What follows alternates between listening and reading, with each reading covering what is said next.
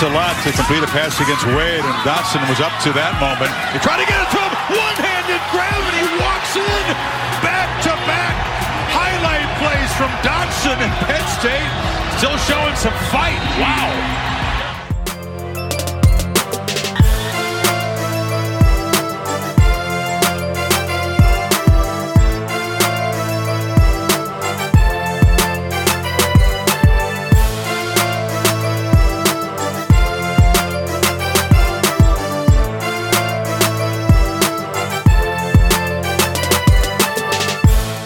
Salut à tous et bienvenue pour ce nouveau rendez-vous du Podcast Ball, un cent cinquante-sixième volet consacré bien entendu à la cinquième semaine de saison régulière de College Football, avec pour au programme de cette émission euh, Alabama et Georgia qui restent les forces implacables de la première division universitaire, les fortunes diverses de la Pac douze, ces sujets ainsi que les chroniques habituelles en compagnie du rédacteur et fondateur du site The Blue Pennant, Morgane Lagré. Salut Morgane. Salut Greg, bonjour tout le monde. Quelle semaine encore, hein. six équipes du top quinze au tapis. Ça fait trente-quatre au total, équipes classées, euh, battues depuis le début de la saison.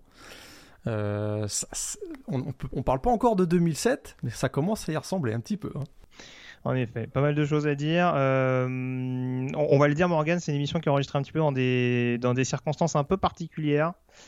Euh, petit problème de connexion internet de ma part, donc on va essayer de faire en sorte que l'émission soit la plus audible possible, mais euh, voilà, on, on l'a fait un petit peu sans filet en ce lundi. Bon, c'est pas ça qui nous fait peur, hein. Tout à fait, bon, on va démarrer en tout cas sans plus tarder, et une fois n'est pas coutume d'ailleurs, par euh, le groupe of five et les indépendants, avec notamment la première partie consacrée à Notre-Dame Cincinnati. C'est parti.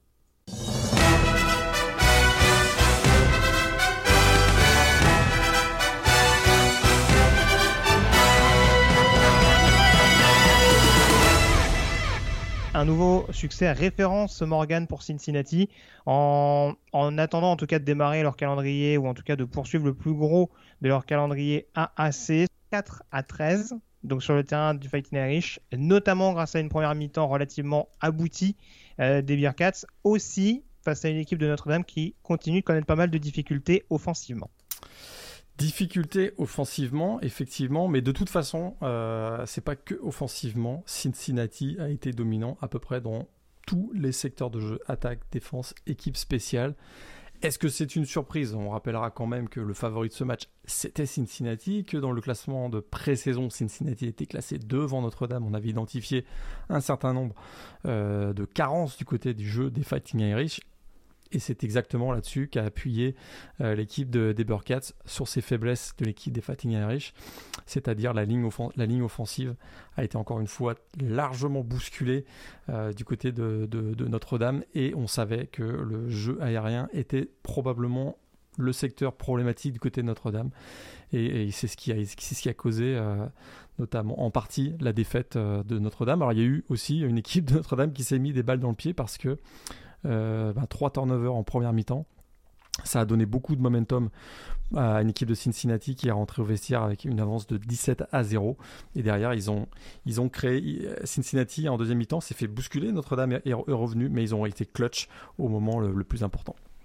Ouais, et c'est vrai que tu l'as dit, en effet, euh, il y a ces problèmes de ligne offensive qui sont assez, compréhensi- assez incompréhensibles pardon, euh, quand on connaît quand même la, l'assez longue histoire de Notre-Dame. C'est-à-dire qu'en effet, euh, si on regarde de plus près, le jeu aérien ne fonctionne pas trop parce qu'il y a encore beaucoup de. Ça tâtonne encore beaucoup au niveau du poste de quarterback, mais même au niveau du jeu au sol, on voit qu'un Kyren Williams, par exemple, n'a peut-être pas l'impact qu'on pouvait en attendre.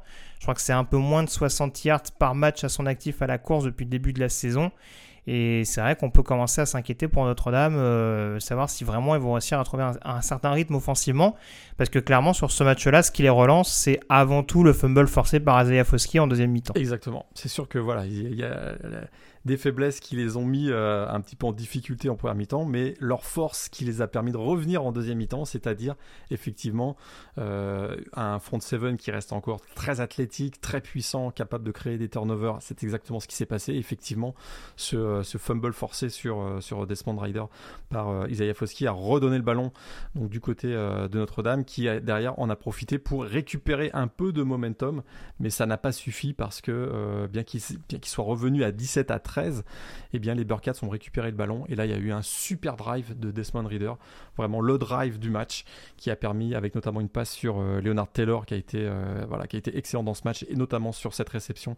D'ailleurs il fait un catch and run de, de plus de trente yards si je me souviens bien, et qui met donc les Bearcats en excellente situation, et derrière euh, Desmond Ridder réussit le, le touchdown en solo au sol qui derrière donc donne le score de vingt-quatre treize, et ça, et ça, ça, voilà, ça, ça clôt les débats on va dire, et c'est une, c'est une très belle victoire pour Cincinnati, hein, on savait qu'ils avaient euh, deux objectifs cette année, c'était les, les deux matchs dans, dans l'état d'Indiana, un rempa- remporté du côté des Hoosiers il y a deux semaines et celui-là donc du côté de, du Notre-Dame Stadium.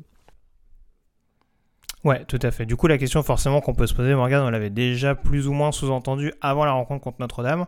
Cette victoire, et si bien sûr il n'y a pas de, on va dire de, de match où on trébuche un petit peu dans les rencontres intra-conférences, ça valide définitivement le fait que Cincinnati, en étant vaincu, peut participer aux playoffs, selon toi ? Ils sont numéro cinq, je crois, à l'heure où on se parle. J'en, j'en suis pas convaincu. J'en suis pas convaincu parce que... Euh...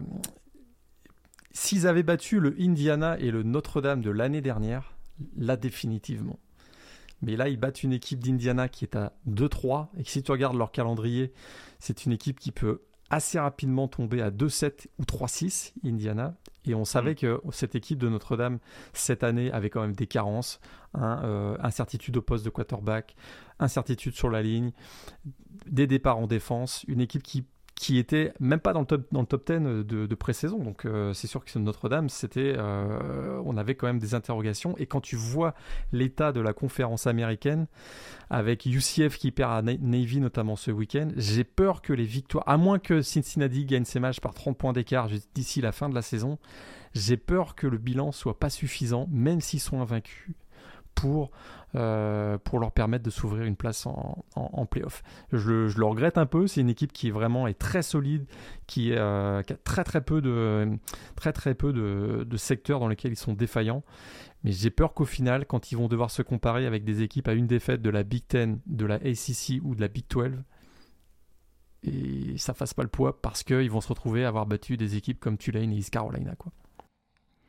Ouais, et puis pour mettre justement un peu de, pour apporter un peu d'eau à ton moulin, c'est vrai qu'en plus là dans la A C, il y a eu quand même des équipes qui ont aussi trébuché de leur côté. On pense à Memphis qui a perdu du côté de Temple, euh, U C F également qui s'incline de manière assez surprenante à Navy. Les deux seuls programmes qui ont l'air de tenir la route, c'est les deux équipes texanes, avec euh, S M U euh, qui a déroulé contre South Florida et Houston qui s'impose également de manière convaincante à, à Tulsa. Hormis ça, c'est vrai qu'avec une, une A A C euh, pas assez compétitive, c'est vrai que ça risque de jouer en l'occurrence en, en leur défaveur. Euh, tu voulais dire autre chose ou on passe au reste de la, ouais, du groupe of five ? Rien à, rien à rajouter. Pour, pour Notre-Dame, ben c'est sûr que maintenant la saison, euh, les, les playoffs, ça va être, ça va être compliqué pour eux, on, on le savait déjà. Mais il y a quand même de, de beaux matchs encore à venir du côté, de, du côté des Fighting Irish, hein, les Virginia Tech, North Carolina, U S C, et cetera. Donc on a encore l'occasion de, du côté Notre-Dame de se rattraper et de finir peut-être la saison avec un bilan de dix victoires. Mais il va falloir résoudre le problème du quarterback parce que euh, Jack Cohn, Drew Pine, on n'a pas encore euh, un choix que finalement peut-être Brian Kelly n'avait pas anticipé qu'il devrait faire, parce que quand on a été chercher Jack Cohen, ben c'était plutôt pour lui donner les clés de l'attaque. On voit que ben, il y a des blessures, puis il n'y a pas beaucoup de momentum quand il dirige l'attaque aérienne, donc peut-être que Drew Pine ça va être la solution. Drew Pine va être la solution d'ici la fin de la saison. C'est un peu un hommage qu'on n'avait pas eu de cafouillage au poste de quarterback depuis peut-être Tommy Rees, qui est en l'occurrence le, quarter, le coordinateur offensif actuel de, de Notre-Dame. On passe à la Mountain West après, après avec un résultat important, c'est la défaite de Fresno State justement au niveau des équipes hors Power cinq euh, qui étaient qui étaient à surveiller de près. Euh, Fresno State surpris du côté euh, d'Hawaï, ça c'est le résultat important, donc vingt-sept à vingt-quatre en faveur des Rainbow Warriors. D'autres résultats importants, euh, c'est la victoire de Nevada du côté de Boise State, quarante et un à trente et un. Morgane, on avait identifié euh, ce match comme une possible finale de Mountain West. En tout cas pour euh, Nevada, ça va batailler jusqu'au bout. Euh, notamment avec Fresno ou San Diego State sur le programme pour aller chercher ce ticket en finale. Nevada qui a profité des, des, des, des erreurs de Boise State, hein, deux fumbles et, et une interception, mais on sait que voilà, bah, du côté de Nevada, euh, ça marche toujours très bien avec Carson Strong qui fait un, un match très solide, pas son meilleur match euh, de la saison et en carrière, mais face à une solide défense de Boise State, il a fait le boulot, euh, une passe de touchdown, plus de deux cent cinquante yards, il trouve bien ses receveurs, hein, les Cole Turner, Romeo Doubs bien sûr, et, évidemment, mais euh, voilà, on voit que Toa Toa aussi, le, le, le running back a été très bon dans, dans ce match, vraiment une Une très très belle victoire pour, pour Nevada. Effectivement, on avait identifié ce match comme euh, écoute, le match le plus important probablement de la saison de Nevada, et ils s'en sortent avec la victoire. Et il y a des choses assez étonnantes, hein. Boise State, bilan de deux trois pour la première fois depuis vingt ans. La dernière fois, c'était en deux mille un. Ouais. Donc euh, voilà, ils, ont, ils sont à un bilan de un un en, en conférence. Ils vont probablement rebasculer dans un bilan positif, mais euh, statistique assez intéressante quand même. Oui, oui, tout à fait. Après, oui, c'est sûr qu'ils n'ont pas eu forcément un calendrier hyper, hyper clément non plus en ce, en ce début de saison. Euh, et puis pour terminer avec la Mountain West, juste préciser que ça, c'est juste pour parler de B Y U qui est allé, de, qui est allé s'imposer du côté de Utah State dans la rivalité locale.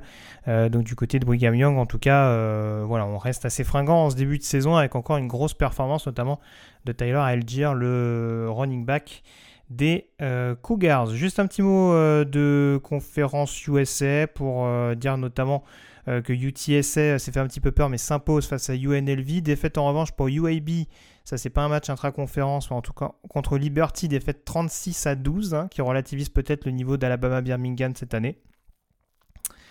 Et puis la victoire également de Florida Atlantic contre Florida International, cinquante-huit à vingt et un. Tout à fait.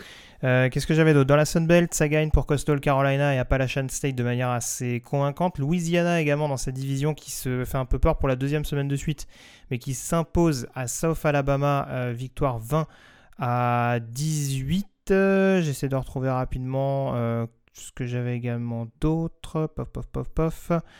Que je retrouve ça tout de suite, notamment avec la M A C, hein, pour terminer avec le...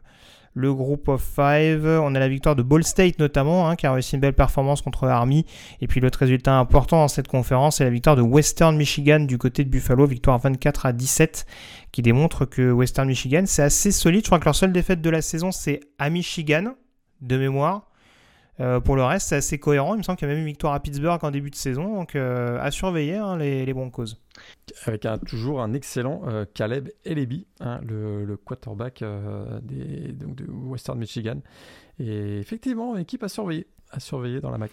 Très clairement. On passe à la Pac douze à présent, parce qu'il s'est passé pas mal de choses, hein, euh, avec euh, cinq petits matchs au programme. Mauvaise surprise, on dira, pour Oregon. Donc, défaite trente et un à vingt-quatre après prolongation donc, sur le terrain du Cardinal. Rencontre en plusieurs périodes, on va dire, avec un premier acte notamment euh, dominé par le Cardinal, hein, qui est rentré au vestiaire, je crois, avec un score de dix-sept sept. Oregon qui, qui reprend les devants, hein, dont on pensait qu'ils allaient faire la différence. Et puis, il y a cette fin de match absolument calamiteuse pour les joueurs de Mario Cristobal. Ah, fin de match, effectivement, euh, calamiteuse. Écoute, c'est assez même incompréhensible. Euh, ils, sont, ils ont sept points d'avance. Ils sont dans le territoire de Stanford. Il reste deux minutes à jouer. Et ils ont donc la possession du ballon. Comment on peut perdre le match ? C'est assez étonnant. Mais la réalité, c'est que derrière, ils font deux false starts. Il y a une passe incomplétée, un punt. Ils redonnent le ballon à, St- à Stanford. Et derrière, Tanner Mackey fait un, fait un drive de quatre-vingt-seize yards. Euh, écoute... assez spectaculaire, controversé parce qu'il y a cette, euh, cette expulsion notamment de Kevin Thibodeau pour un targeting, il y a une passe interférence super, doute, super douteuse et derrière il se retrouve avec un, une, une dernière tentative euh, alors que le, le chrono est à zéro, est à zéro voilà, voilà, est écoulé à zéro seconde et il réussit, il réussit la passe de touchdown pour envoyer le match en overtime et derrière voilà, le momentum avait complètement basculé et c'est, euh, et c'est donc euh, la victoire finalement de, de, de Stanford. Alors c'est sûr qu'Oregon a été bien diminué, euh, on avait le retour de Kevin Thibodeau mais il y avait quand même, bon, qui n'a pas fini le match puisqu'il a été expulsé comme je l'ai dit à l'instant, mais il y avait la blessure bien sûr de Justin Flo, il y avait des blessures de Alex Forsythe, de, de Bennett Williams aussi le defensive back, il manquait Bradin Swinson qui est un, un freshman sur la ligne qui, était, qui avait fait un très très bon début de saison et surtout ils étaient privés de Joe Moorhead euh, qui était malade, resté dans l'Oregon en raison d'une maladie, peut-être que ça a joué, mais alors cette défaite de Oregon à Stanford pourrait leur coûter très très cher et on commence voilà à se dire que euh, bah, c'est une on a... écoute moi j'ai vu d'Anthony Anthony Brown ce que je... samedi dernier ce que j'ai vu pendant trois ans du côté de Boston College, c'est-à-dire quelques coups d'éclat mais, mais quand, il faut, quand il faut gagner le match dans les airs, c'est compliqué. C'est compliqué et c'est ce qu'on a vu parce qu'il y a eu une très bonne défense de Stanford quand même, au sol notamment. Bah, euh, dans, que... dans les airs, pardon, notamment, parce qu'au sol, ça a été plus difficile. Ouais, juste pour compléter ce que tu disais, c'est vrai qu'en plus, je crois qu'ils ont la mauvaise euh, surprise, entre guillemets, d'apprendre que... Enfin, on va dire qu'ils perdent en plus un defensive back dès le, dès le coup d'envoi du match avec Bridges qui fait un, un targeting un peu maladroit de mémoire. Mais c'est vrai que j'étais assez étonné en prolongation euh, du play call hein, euh, offensif. Et en effet, alors... En l'occurrence, je ne sais pas si c'est Cristobal qui s'en occupait lui-même, mais euh, c'est vrai que j'étais assez étonné, par exemple, qu'on n'insiste pas peut-être un peu plus sur le jeu au sol. Euh, le fait qu'on insiste un petit peu plus avec Anthony Brown euh, et le déchet relatif qui s'en est suivi, j'ai trouvé ça un petit peu, un petit peu étonnant. Donc euh, voilà, bon, je ne sais pas la seule raison, en effet, de la, de la défaite de, d'Oregon du côté de Stanford. Hein. Euh, on n'oubliera pas quand même sa, son interception un peu malheureuse sur Gabriel, euh, un, un petit cadeau quand même en première mi-temps.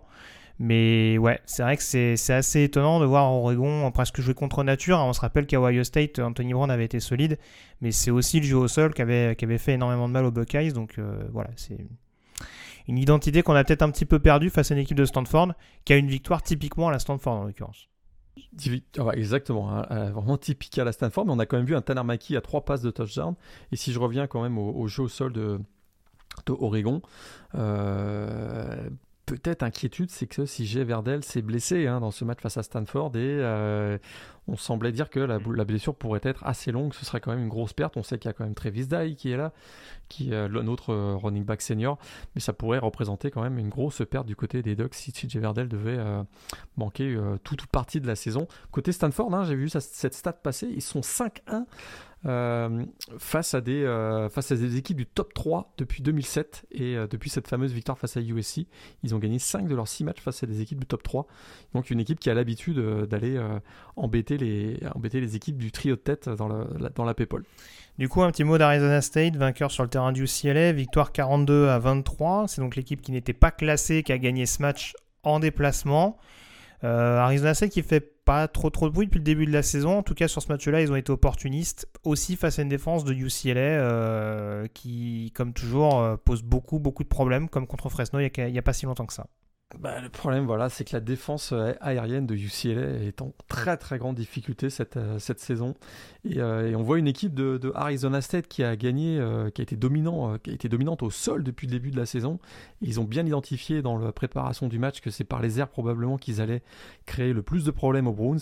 Et c'est ce qu'ils ont réussi à faire. Jaden Daniels, écoute, fait deux cent quatre-vingt-six yards à la passe, deux touchdowns, des statistiques qu'on n'avait plus l'habitude de le voir avoir ces, ces dernières semaines. Il a Voilà, il y a eu deux touchdowns à la passe pour Ricky Pearsall et, et, et, et du coup bah, Arizona State prend le pouvoir dans la, dans la division sud et ça c'est, ça c'est une petite surprise et on, voit, on a bien vu qu'ils euh, ont également très très bien défendu euh, au sol puisque Zach Charbonnet euh, n'a pas réussi de, de, de touchdown cette, cette semaine et c'est la première fois de la saison qu'il n'en réussit pas, donc euh, voilà, match complet d'Arizona State, il, c'est un match important pour eux et c'est peut-être l'équipe qui, euh, qui peut remporter la division sud, en tout cas c'est celle qui est le mieux placée pour l'instant. Tout à fait, ouais. Alors, il euh, y a U S C quand même qui s'est imposé du côté de Colorado, mais il faudra confirmer. Hein. On voit que c'est ce qui est le plus compliqué actuellement du côté de Southern Cal. Euh, deux autres résultats, euh, très rapidement. Euh, Oregon State qui continue sur sa belle lancée. Victoire contre Washington, vingt-sept à vingt-quatre. Hein, euh, pas une attaque très développée, mais en tout cas un jeu au sol qui continue de faire mal. Et puis euh, pour California, ça continue de ne pas s'arranger offensivement. Défaite vingt et un à six à domicile contre Washington State. Il y aura peut-être des choses à dire dans un futur proche concernant Cal, mais alors... Euh Je suis très très très sceptique sur la collaboration entre, entre Bill Musgrave et, euh, et Chase Garbers depuis, euh, depuis, leur, euh, depuis l'arrivée en tout cas du coordinateur offensif du côté de, de Berkeley. Ouais, pour l'instant c'est sûr que ça fonctionne pas trop, alors que du côté de, de Washington State, hein, ça, a été, ça a été un peu mieux sur ce match, notamment avec le... Euh, voilà, un match typique de Jason Delora, hein, trois passes de touchdown mais deux interceptions euh, et voilà, bon, c'est, c'est une victoire qui leur fait quand même du bien parce que effectivement c'était un match intra euh, division nord et euh, California effectivement un quatre zéro deux en match intra conférence, la saison s'annonce euh, peut-être assez longue du côté euh, du campus de Berkeley. On passe à la conférence S E C à présent avec euh, le numéro un et le numéro deux qui euh, disputaient deux chocs attendus, hein, deux chocs intra-conférence, respectivement donc pour Alabama contre Ole Miss et pour Georgia contre Arkansas. Euh, les chocs étaient surtout sur le papier, Morgane, parce qu'en l'occurrence, il n'y a pas eu vraiment de grosses, grosses confrontations euh, lors de ces deux rencontres. Euh, Georgia qui a tout simplement déroulé, victoire trente-sept à zéro contre Arkansas, et Alabama qui s'impose également euh, tranquillement quarante-deux à vingt et un face à Ole Miss. Bah, écoute, euh, pour Georgia, hein, ça faisait une grosse, grosse ambiance hein, au Sanford euh, Stadium, d'ailleurs, à l'occasion de cette rencontre. On attendait de pied ferme les joueurs de, des Razorbacks. Ah, bah, écoute, le score était déjà de vingt et un à zéro après le premier quart-temps. Donc ça a été, ça a été av- assez vite réglé, et puis tout de suite on a vu que les Razorbacks allaient être mis en grande difficulté avec le bruit ambiant notamment. Il y a eu deux false starts euh, avant même qu'ils réussissent leur premier yard euh, dans, cette, dans, ce, dans ce match, donc c'était vraiment euh, euh, voilà, ils ont été complètement bousculés et par le public et par la puissance athlétique, physique euh, de, la, de la défense notamment de Georgia, hein, cette, cette défense de Georgia qui est extrêmement euh, euh, impressionnante euh, depuis le début de la saison. Un touchdown seulement euh, accordé en cinq matchs, hein, c'est, c'est assez étonnant. Euh, ils ont même accueilli, ils ont même accordé que seize points en cinq matchs. Hein, là. C'est les, les, les Bulldogs, c'est vraiment très très spectaculaire. Une équipe, euh, voilà, on le savait, c'est le résultat, c'est la conséquence de ces trois, quatre, cinq derniers recrutements euh, en top deux national, hein, bourré de quatre et cinq étoiles, et puis ça, ça, ça se concrétise, ça se matérialise sur le terrain. Et tout ça sans, sans avoir, euh, en, en ayant joué sans leur quarterback numéro un, puisqu'on a appris donc, juste avant le match que J T Daniels serait absent pour ce match, laissé au repos en, en raison donc, d'une blessure au, au dos. Son absence d'ailleurs pourrait se prolonger, et on voit qu'avec Stetson Bennett, bah, écoute, il joue son rôle de manager, et, euh, et ça passe parce qu'au sol, ils sont très dominants. Ils fonctionnent en comité avec Zamir White, avec euh, McIntosh, avec Milton, James Cook aussi.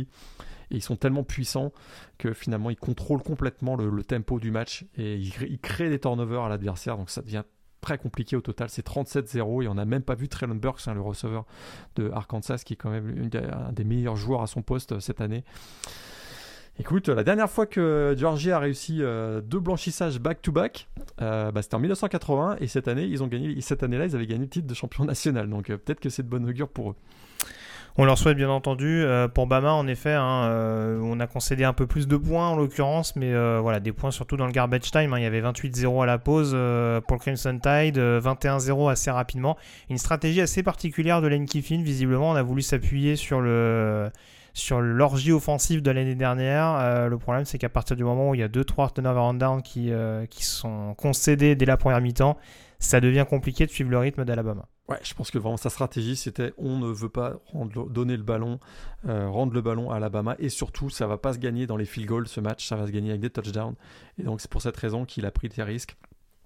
Trois tentatives, effectivement, trois, trois fois il tente les quatrièmes tentatives, à chaque fois il se fait stopper, et il le paye cash, puisque euh, les Rebels se sont retrouvés à mener trente-cinq à zéro en début de, de deuxième mi-temps, et puis il n'y a pas eu photo. Euh, encore une fois, on a vu l'impression de, de puissance, euh, un rouleau compresseur de l'équipe d'Alabama, avec un Brian Robinson Junior, le running back, qui réussit son meilleur match en carrière, hein, cent soixante et onze yards, quatre T D.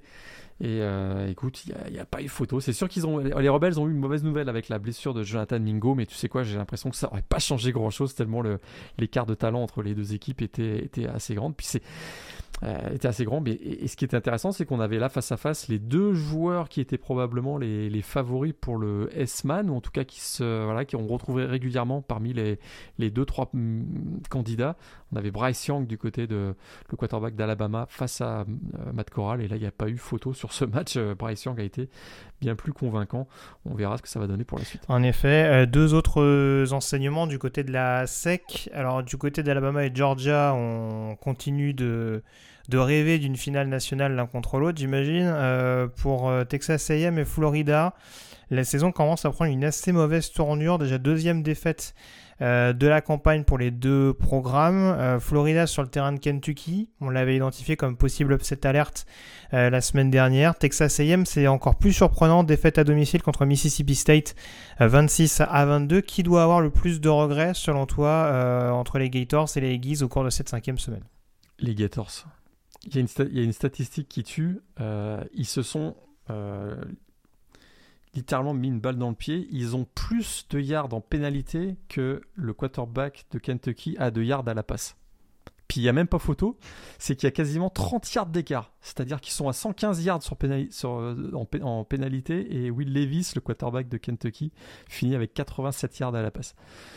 Euh, en gros, tout a basculé avec ce field goal bloqué pour un, pour un touch, remonté pour un touchdown du côté des Wildcats. Et derrière, euh, bien que la défense hein, de, de, des Gators a été plutôt euh, bonne hein, sur ce match, puisque Kentucky finit avec à peine deux cents yards au, au total euh, en, en, en attaque. Euh, mais voilà, ils n'ont pas été clutch pour stopper Chris Rodriguez qui a réussi un touchdown qui a donné une avance vingt à dix. Et derrière, par contre, offensivement, là, je commence à être assez inquiet parce qu'on avait vu de belles choses face à, à Alabama.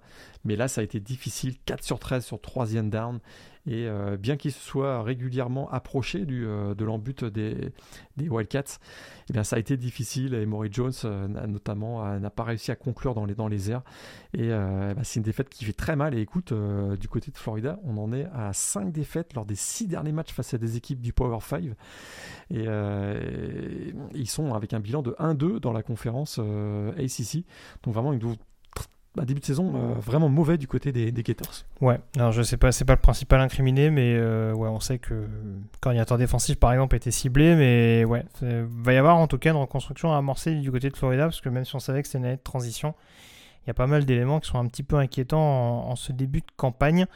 Euh, juste pour euh, terminer sur la conférence SEC, un autre résultat important, c'était la victoire d'Auburn du côté de L S U.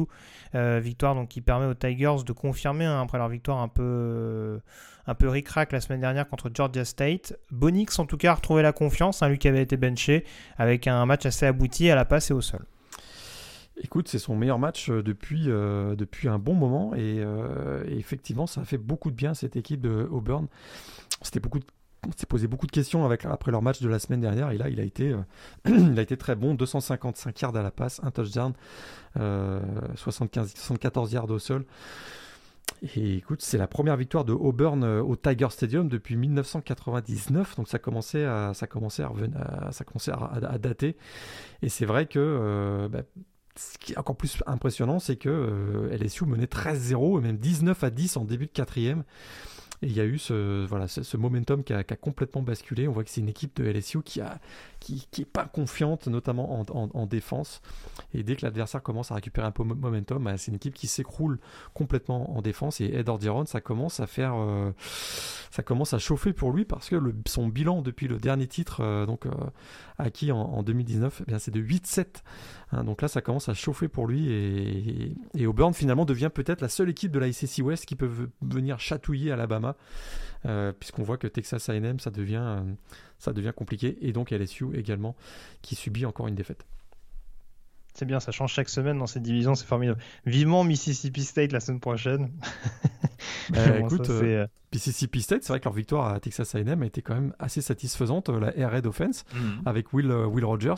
Ça commence à prendre forme, on voit qu'il a, il a formé un super duo avec Mackay Polk, hein, si je ne me trompe pas, qui finit avec treize réceptions, on va avoir la, des statistiques typiques à la McLeach. Et euh, écoute, Mississippi State, si, euh, ils continuent leur... En tout cas, j'ai l'impression qu'ils sont sur un élan plus positif que euh, les cadors qu'on avait identifiés, type euh, Texas A and M et L S U, donc euh, à surveiller. T'as, t'as peut-être pas si tort que ça hein, avec Mississippi State. euh, on passe à la Big Ten à présent. Alors on va faire très très court, notamment sur Ohio State, Penn State et Michigan State, euh, qui se sont imposés euh, de manière plus ou moins convaincante, respectivement contre Rutgers cinquante-deux à treize pour Ohio State, contre Indiana vingt-quatre à zéro et contre Western Kentucky quarante-huit à trente et un. Euh, juste peut-être mettre l'en face cette semaine sur euh, Iowa et Michigan, euh, respectivement euh, vainqueurs euh, à l'extérieur dans des matchs intra-conférence. Iowa, c'était sur le terrain de Maryland, cinquante et un à quatorze en fin de semaine dernière. Euh, Michigan, c'était à Wisconsin, euh, victoire trente-huit à dix-sept. Euh, des prestations assez abouties, Morgane, de la part des Hawkeyes et des Wolverines, euh, en attaque et en défense, enfin, en tout cas si on reprend l'ensemble du pédigré depuis le début de la saison. Euh, quel secteur t'impressionne le plus d'ailleurs au sein de ces deux programmes qu'on pourrait très bien, de par ce qu'ils nous ont montré euh, encore ce week-end, euh, se retrouver en finale de conférence Big Ten? Euh, tout à fait, ce serait, euh, de ce qu'on voit depuis, euh, depuis un mois, ce serait absolument pas surprenant. Iowa, c'est sûr que défensive, c'est une, une défense tellement opportuniste, hein. sept turnovers provoqués face à Maryland. C'est, c'est vraiment très très spectaculaire. Le pauvre Tolia Tagovailoa, euh, qui, qui surfait un peu sur la vague depuis le début de la saison. Là, il a pris une sacrée gifle face à, une, face à enfin une grosse défense, parce qu'il était bon, il n'avait pas eu euh, beaucoup d'opposition depuis le début de la saison. Euh, il a cinq interceptions. On avait l'impression qu'à à chaque drive, il allait se faire intercepter. D'ailleurs, ça n'a pas été loin d'être le cas. Et puis, euh, trente et un à zéro à la fin du... même bon, quoi, dans, le, dans le deuxième quart-temps, vraiment... parce que euh, défensivement, euh, Iowa, c'est, c'est très très spectaculaire. Et même il y a des jeunes, hein, les, des jeunes defensive end, pass rusher du côté d'Iowa qui commencent à monter en puissance, et on voit que c'est une équipe qui... Euh Écoute, ils sont classés cinquième et ils le méritent amplement. Euh, ils auront probablement plus d'adversité que, que jouer face à Maryland dans les prochaines semaines. Mais écoute, c'était une très très grosse, euh, ouais, une très très grosse performance du côté de Michigan. Bah, c'est sûr qu'ils euh, sont, ils sont dominants physiquement. Et c'est sûr que bah, ça, c'est, ça, ça leur donne un gros gros, avant, un gros, gros avantage. Et, et on a vu que, bah, encore une fois, euh, du côté de Wisconsin, il n'y a pas d'attaque. Donc, euh, étant donné qu'il n'y a pas d'attaque, euh, c'est, ça, ça, ça, c'est un peu plus compliqué, mais on, on voit encore une fois que euh, Michigan, qui est moins passé par le sol que d'habitude, hein, ils finissent avec cent douze yards, si, si je me souviens bien, mais on a vu voilà, une connexion entre McNamara, Cornelius Johnson notamment, euh, qui, a, qui a très très bien fonctionné, et c'est une équipe qui monte en puissance, qui commence à être capable de gagner les matchs au sol, euh, en, dans les airs, et puis comme tu l'as dit tout à l'heure, hein, défensivement, c'est, c'est, c'est peut-être, euh, c'est peut-être la... la, la La, la grosse amélioration qui va faire changer le destin de cette équipe, c'est effectivement euh, des grosses performances défensives à l'image d'un Aiden, euh, Aiden Hutchinson dont on parle régulièrement dans, dans ce podcast. Ouais. David Ojebo aussi qui était pas mal énervé. deux virgule cinq sacs ouais, dans ce match, effectivement. C'est vrai que du côté de Wisconsin, ouais, c'est vrai que du côté de Wisconsin, on a rarement vu des lignes offensives aussi, euh, aussi catastrophiques. Hein. Là, je ne sais pas s'il y a des décisions qui vont être... je sais pas s'il y a des décisions qui vont être prises aussi, mais c'est vrai que c'était, c'était un peu inquiétant malgré le, malgré le niveau de l'équipe en face. Et ils ont un bilan de un trois pour la première fois depuis dix-neuf cent quatre-vingt-dix. Et la dernière fois qu'ils ont connu un bilan négatif en saison régulière, c'est deux mille un. Et on a l'impression que c'est parti pour là, parce qu'on voit, on voit pas tellement où, d'où la, d'où la lumière pourrait venir, étant donné que Grammertz fait encore un match euh, très très très très médiocre. Grammertz blessé d'ailleurs, hein. c'est, c'est Chase Wolf qui est rentré en cours de match euh, à surveiller. Ouais. Oui, il a pris un, il a pris un joli tampon, le pauvre. On lui souhaite, on lui souhaite un prompt rétablissement, bien entendu, mais c'est vrai que bon, ça insiste aussi sur, le, sur le, la porosité de la, de la ligne offensive, parce qu'en l'occurrence, il a un peu, il a un peu été livré à, à son triste sort, euh, le camarade Golden Graham. J'enchaîne sur la Big douze, Morgane, euh, avec euh, notamment, euh, alors j'allais dire trois résultats importants. Si on met un petit peu de côté la victoire d'Iowa State euh, contre Kansas, euh, le résultat quand même assez surprise de Texas Tech du côté de West Virginia, victoire vingt-trois à vingt pour les Red Raiders, hein, qui restent avec une fiche de quatre un. Malgré le bouillon qu'ils ont pris du côté de Texas. Euh, par contre, la semaine dernière, on avait, on avait identifié Texas et Oklahoma State comme des peut-être les principaux candidats, les principaux concurrents d'Oklahoma euh, dans la conférence. Ça tombe bien.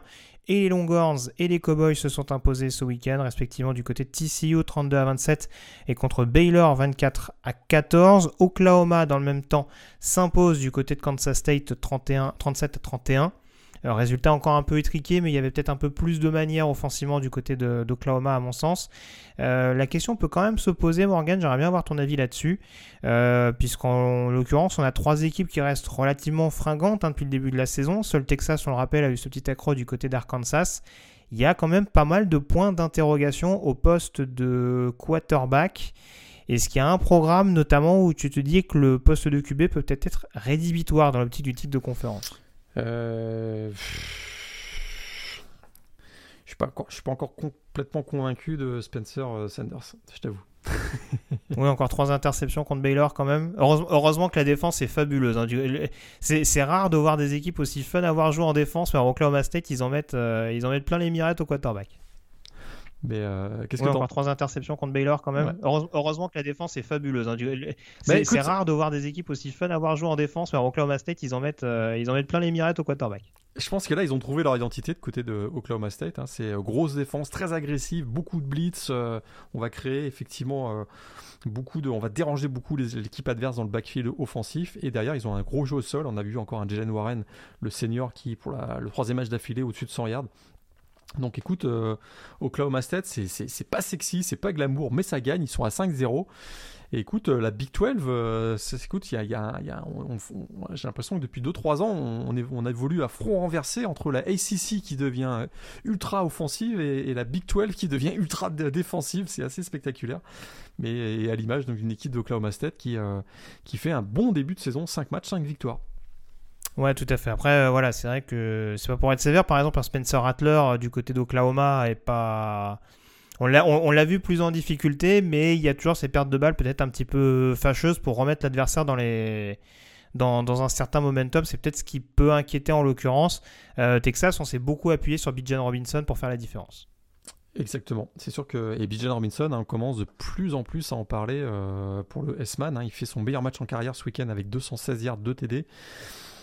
Et euh, écoute, euh, il est quoi? Il est deuxième, deuxième au classement des, des running backs pour le nombre de yards avec six cent cinquante-deux, juste derrière Kenneth Walker. Euh, vraiment, c'était. Euh, écoute, Bijan Robinson, on l'avait identifié comme un, comme un S-man candidate. Il confirme avec une excellente saison. D'ailleurs, c'était intéressant ce match Texas-T C U parce que c'était face à face, hein, les, les deux meilleurs running backs de la promo de recrutement deux mille vingt. Puisque tu te souviens, il y a, oui. il y a Zach Evans hein, du côté de, de T C U. Donc, euh, c'était assez intéressant. Bon, avec Brice Hall, on peut dire que c'est les deux meilleurs running de la conf aussi. Hein. Indiscutablement, tout à fait. Donc euh, voilà, en tout cas, on attend à voir ce que ça va donner. Il paraît qu'il y a un petit match sympa du côté de la Big douze ce week-end, où en l'occurrence, Bijan Robinson euh, aura à cœur de, de se montrer. Mais ouais, c'est sûr que la fin de match euh, à T C U, euh, quand Texas Christian avait encore l'opportunité de revenir, ça ressemblait un peu à du euh, stopper Bijan si vous y arrivez, quoi. Spoiler, ils n'ont pas réussi. On passe à la conférence A C C, pardon, à présent pour terminer avec les conférences du Power cinq. Quelques enseignements intéressants. On a la victoire d'N C State, notamment contre Louisiana Tech, victoire trente-quatre à vingt-sept. On a North Carolina et Clemson qui se sont relancés euh, respectivement contre Duke et Boston College. Et la victoire de Wake Forest, un peu compliquée contre Louisville. Euh, petit focus peut-être encore une fois, Morgane, sur Clemson.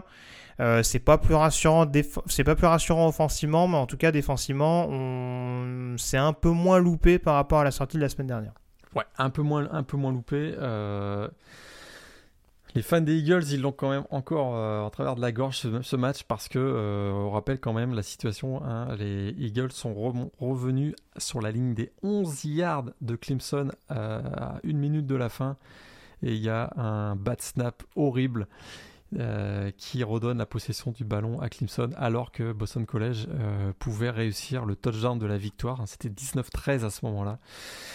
C'est dire un petit peu les difficultés encore quand même de, de, de Clemson. C'est vrai que défensivement ils ont été mieux, mais c'est pas vraiment sur un big play défensif que ça s'est passé, mais plutôt par, par une erreur d'exécution de la ligne offensive de Boston que euh, les Tigers se sont imposés.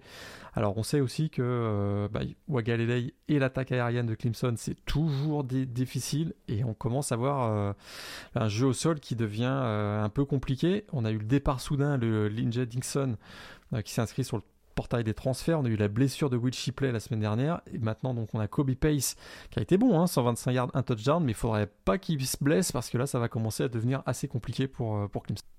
Et puis un petit mot euh, sur, euh, Miami également, sur Miami pardon, également pour terminer sur la conférence A C C avec un énième gâchis, Morgane, en tout cas ce qui en prend la direction. On sait que les Hurricanes composent actuellement sans Derrick King blessé. Euh, en tout cas euh, ce week-end il y a encore eu euh, un énième loupé dans ce qui peut apparaître comme une malédiction de l'A C C, une conférence que Veuillot n'a pas gagnée depuis son arrivée au début des années deux mille. Euh, nouvel échec, on dira, à domicile face à Virginia avec un succès des Cavaliers trente à vingt-huit. Euh, effectivement, trente à vingt-huit et, euh, et un échec encore euh, de plus pour, euh, pour Manny Diaz et Enco. Euh, ça se termine d'ailleurs Euh, sur un field goal manqué, hein, puisqu'ils étaient, à, ils étaient menés trente à vingt-huit, les Hurricanes. Ils ont eu la possibilité de l'emporter trente et un à trente sur un field goal de trente-trois yards de Andrés euh, Borregales et malheureusement euh, il l'a manqué. Euh, ça a touché le poteau d'ailleurs si je me, si je me trompe pas, et effectivement bah écoute euh, On a eu Tyler Van Dyke, hein, puisque Derek King euh, était blessé. Ça n'a pas été un mauvais match hein, de Tyler Van Dyke. On commence d'ailleurs à se poser certaines questions. Mais, euh, mais voilà, ce n'est pas suffisant face à une équipe des Cavaliers qui est vraiment, encore une fois, offensivement, ça, ça fonctionne très très bien. Brennan Armstrong, euh, taux, taux d'efficacité moins bon que d'habitude, mais, mais voilà, qu'il a, qu'il a réussi les passes au, au bon moment. Donc une belle victoire pour Virginia et une nouvelle défaite hein, pour Miami. La première, ils sont à zéro un maintenant en conférence. Et effectivement, ça commence à chauffer pour Manillas. Ouais, en effet, ça va être à, à surveiller de près dans cette division coastal qui reste malgré tout, parce que je, je, je dis ça de manière un peu couperée, mais une division coastal qui reste assez ouverte. Hein. Virginia Tech, je ne vois pas ce week-end, mais euh, bon, on sait que, hormis leur petit accro du côté de West Virginia depuis le début de la saison, c'est assez solide. Et on, bon, je leur disais tout à l'heure, North Carolina s'est un petit peu relancé, mais c'était que Duke en face. Donc euh, voilà. Tu, est-ce que tu veux dire un petit mot? Je ne sais pas si tu en parlais tout à l'heure ou pas. Pittsburgh quand même qui gagne du côté de Georgia Tech avec euh, j'ai, j'ai vu ta petite pensée sur euh, sur les réseaux sociaux. Euh, Kenny Pickett qui fait pas un mauvais début de saison hein, du côté des Panthers. Euh, ouais, on va, j'en parlerai pas maintenant. euh, donc les, les, moi je retiens plus les douze zéro de euh, des démons, peut-être des, des Demon Deacons parce qu'ils sont à cinq zéro nos amis des, des Wake Forest, victoire face à Louisville, mais oui, je vais reparler de de notre ami euh, Pickett tout à l'heure. Ah, j'ai vendu la merde. Euh, mais oui, oui, en tout cas, en tout cas, Dave Clawson est, un, est vraiment un coach plein de ressens que euh, voilà, ils ont un petit peu adapté ce week-end en effet en jouant un peu plus à la passe. Après, euh, voilà, défensivement, Louisville leur a posé des problèmes. Euh, Malik Cunningham a ses bonnes campagnes en, en ce début de saison, mais euh, voilà, forcément l'effectif a un poil court, mais ils ont quand même réussi à poser des problèmes. Tu le disais, un programme qui est euh, toujours invaincu. À l'heure où on se parle, tes trois matchs de la semaine, Morgane, avant qu'on fasse un petit tour rapide. Bah moi, j'ai beaucoup aimé le Nevada-Boise State euh, que j'ai vu en replay pour être très euh, transparent. Euh, écoute, Miami-Virginia, j'avais pas détesté non plus. Ça avait été un bon match. Euh, on vous conseille peut-être euh, Kansas State-Oklahoma. Il euh, y a eu notamment une fin de match assez, euh, assez spectaculaire. Euh, voilà, ce seraient les matchs que je vous conseille peut-être de revoir cette semaine.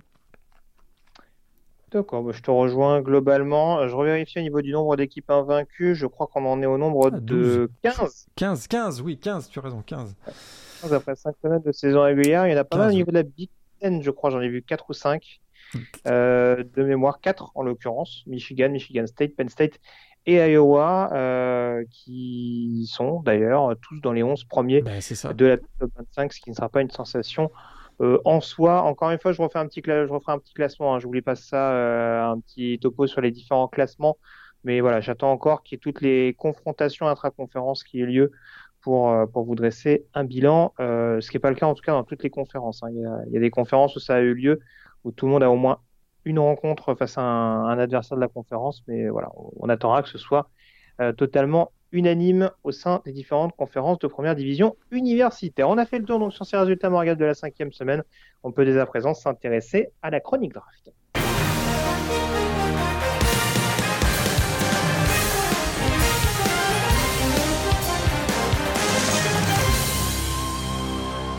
Il s'est passé des choses, Morgane, ce week-end. Est-ce que ça t'incite à revoir ton jugement sur certains prospects initialement placés dans ton top cinq? Oui. Tout à fait. Du genre. Du genre. Écoute, je, je laisse Kev, Kevin Thibodeau toujours numéro un, le defensive end de Oregon. Il faisait ah son... non, c'est, pas, c'est, c'est pas juste parce que du jeu, il jouait pas les matchs et maintenant il les finit pas. Et c'est, c'est ça. Donc là, c'est la, il y avait la prime à pas, à pas jouer. Maintenant, c'est la prime à pas finir les matchs. Donc euh, bravo Kevin Thibodeau, continue comme ça. Écoute, il est quand même très très dominant et il euh, n'y a pas de raison jusqu'à présent de, de, de, voilà, de faire décrocher de cette première place. Kyle Hamilton numéro deux pour moi, le safety de Notre-Dame toujours, euh, voilà, défenseur toujours dominant, peut-être moins dominant là face à Cincinnati, on, on s'est fait, il s'est fait notamment euh, euh, grillé, on va dire, sur une, voilà, sur une action défensive qui a coûté un, un touchdown ensuite à, à Cincinnati, mais de manière générale, c'est un joueur voilà, qui est incontournable, peut-être le, le meilleur défenseur de la saison. Je laisse Chris Olave, le receveur de euh, Ohio State, en, dans mon classement, et il gagne une place si tu me suis bien. Euh, très bon match, hein, cinq réceptions, cent dix-neuf yards, deux touchdowns face à, face à Rutgers, c'est très spectaculaire. Il a fait notamment une, une réception sur la, le long de la sideline qui a été un des highlights de la semaine. Et donc, il rentre dans mon top trois. Parce que Derek Stingley, il y a un moment donné, il faut qu'il joue quand même, parce que là, il n'a pas joué encore ce week-end face à Auburn. Donc là, il glisse à la cinquième place et rentre dans mon classement. Donc là, on a euh, Neal, le euh, offensive tackle de Alabama, qui sort, mais qui est juste derrière le top cinq. Et je fais rentrer cette semaine Adam Henderson, le, euh, mm. ouais, le joueur hybride, un defensive end, outside linebacker, probablement plus euh, un, un edge rusher du côté de la, de la N F L. Mais écoute, euh, il est, il est très bon depuis le début de, la, de l'année. J'avais déjà hésité à, à classer, je me souviens, il y a deux semaines. Mais euh, écoute, il a quatre sacs cette année. C'est un joueur qui est vraiment dominant. deux sacs face à, face à un virgule cinq points exacts face à Arkansas. Et c'est un, voilà, c'est un joueur bouillant. Et je le voulais rentrer dans mon, dans mon classement cette semaine. Adam Henderson, pass rusher de Georgia. Très bien. Bah, écoute, euh, moi du coup en numéro un, j'ai Kyle Hamilton, hein, qui certes euh, part à la chasse aux papillons, mais bon, globalement, depuis la saison, c'est, c'est difficile de, de, de réduire en tout cas à une seule action. Euh, numéro deux, Kevin Thibodeau. Moi, pour moi, en l'occurrence, c'est les deux qui ont l'air les plus costauds depuis le début de la campagne. euh, numéro trois, j'étais parti sur Dimarvin Lille, qui a été un des rares défenseurs de Texas A and M, je trouve, à, à être en tout cas un minimum constant sur l'ensemble de la prestation contre Mississippi State, euh, même si en l'occurrence il n'y a pas victoire au bout. Numéro quatre, Evan Neal, qui a contribué en l'occurrence à cette domination des tranchées euh, d'Alabama face à Ole Miss, euh, et ce des deux côtés du ballon. Et en numéro cinq, euh, je garde Aidan Hutchinson, pas une fiche de statistiques euh, monstrueuse. Euh, je l'ai dit, hein, un petit peu éclipsé par Ojebo sur le match euh, du côté de Wisconsin, mais il est rarement très très loin. C'est pas parce que les Q B E sont pas enregistrés à l'arrivée que euh, il est pas il est pas dans le coup. Donc euh, voilà, ça me paraît compliqué de le sortir de, du top cinq avec la prestation défensive relativement aboutie des Wolverines du côté de Madison. Ton joueur de la semaine est donc offensif, Morgane. Eh bien, c'est un quarterback et il paraît qu'il joue en bleu et jaune. Euh, c'est Kenny Pickett, j'en parlais tout à l'heure. Écoute, ça fait quand même euh, euh, plusieurs semaines qu'on voit qu'il y a un changement chez ce joueur. On sait que c'est un joueur qui, avait, qui, a, qui a développé un certain nombre de leadership. Euh, il a été très serein, notamment à Tennessee cette saison, euh, du côté de Georgia Tech également ce week-end. Un, un quarterback qui est réputé pour une bonne précision, pas forcément réputé pour une puissance de bras. Et qui d'ailleurs est plutôt considéré, hein, comme un game manager, hein, depuis son arrivée en N C A A, eh bien je trouve que cette année, il y a eu un changement du côté de Kenny Pickett, euh, sans parler de Gunslinger. Le nouveau Joe Burrow, c'est ce que tu es en train de nous dire. Je n'irai pas jusque-là, je n'irai peut-être pas jusque-là, mais on voit qu'il y a une... Voilà, il, y a, il s'affirme un, un peu comme un gunslinger, et, et on sait qu'il est costaud au sol, hein, il est capable de gagner des yards au sol, euh, un quarterback qui peut être assez mobile, mais je trouve que effectivement sa puissance de bras, sa précision, son efficacité, c'est un joueur qui joue avec beaucoup de, de rythme et beaucoup de tempo, hein, qui, il a besoin, voilà, il a besoin de lancer le ballon pour pour gagner en précision, euh, et c'est ce qui c'est ce qu'il fait cette année, et je trouve que il, c'est un, un, un, un quarterback qui en plus a, les, a le gabarit, hein, les euh, six pieds trois, deux cent dix-neuf euh, livres, donc euh, voilà, c'est vraiment le prototype des, des quarterbacks de la des N F L, et je trouve qu'il se développe dans un joueur qui ressemble à un quarterback de la N F L, ce que j'avais pas forcément euh, vu venir, même si on sait que c'est un quarterback qui a eu une très belle carrière du côté de Pittsburgh dans la N F L, puisque c'est un, c'est un super senior, hein, si je me trompe pas, Kenny Pickett. Euh, donc euh, écoute, c'est, c'est mon joueur de la semaine, probablement pas avant le quatrième tour, je pense pas, à moins que vraiment il finisse en force et qu'il s'affirme, euh, vraiment. On sait qu'avec Jordan Addison, son, son, son receveur, hein, il y a un duo qui est extrêmement performant. J'aurais du mal à le voir au... ouais, euh... s'il se fait drafter le, le vendredi, ce serait, pour moi ce serait une surprise, euh, donc euh, au deuxième ou troisième tour, mais pourquoi pas, hein, pourquoi pas. On voit que cette année la classe de quarterback est peut-être un peu plus ouverte que ce qu'on avait imaginé, et euh, il pourrait peut-être se faufiler et aller être drafté un peu plus haut que euh, son niveau le laisserait penser.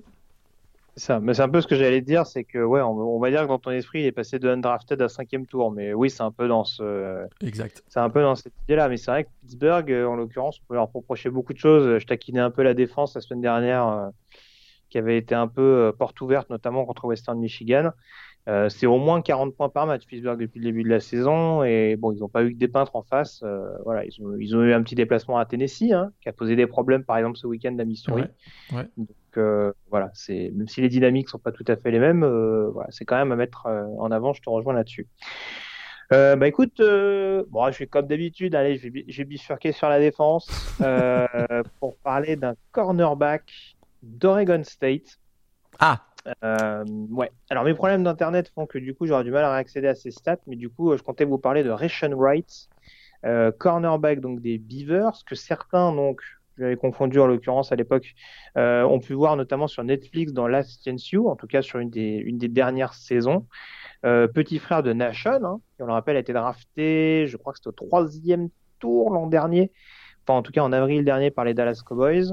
Euh, et ben mine de rien, Rashon, il est presque en train de faire aussi bien, voire mieux que son grand frère, parce que en moins de matchs euh, par rapport à l'année passée, il a déjà plus de passes défendues que son frère, donc il en est à six passes défendues en cinq matchs.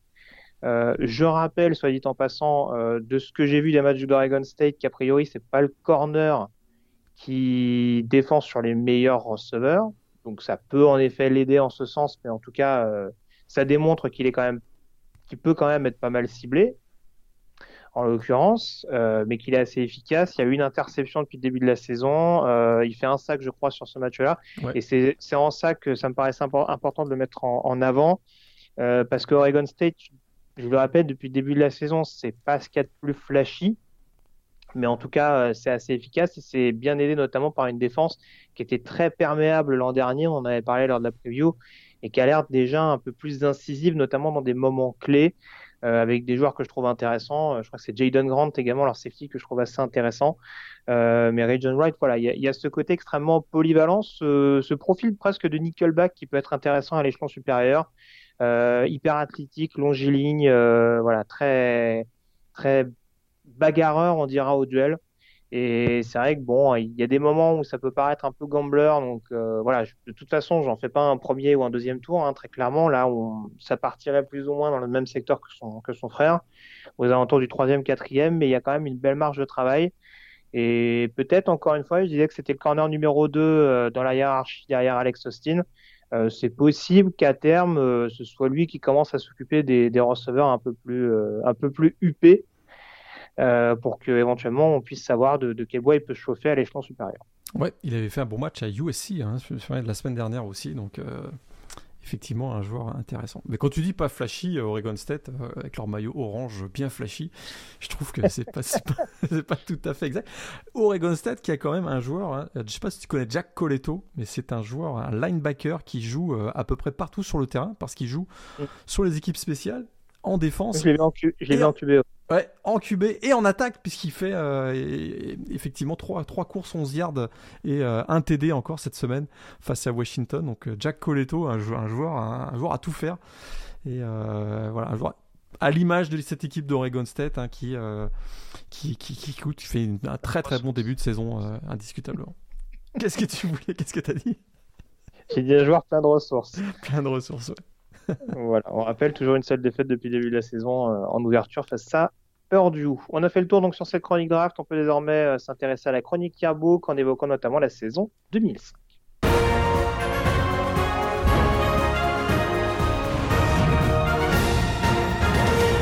Je sais qu'elle t'est chère, Morgane, cette campagne deux mille cinq de, de college football.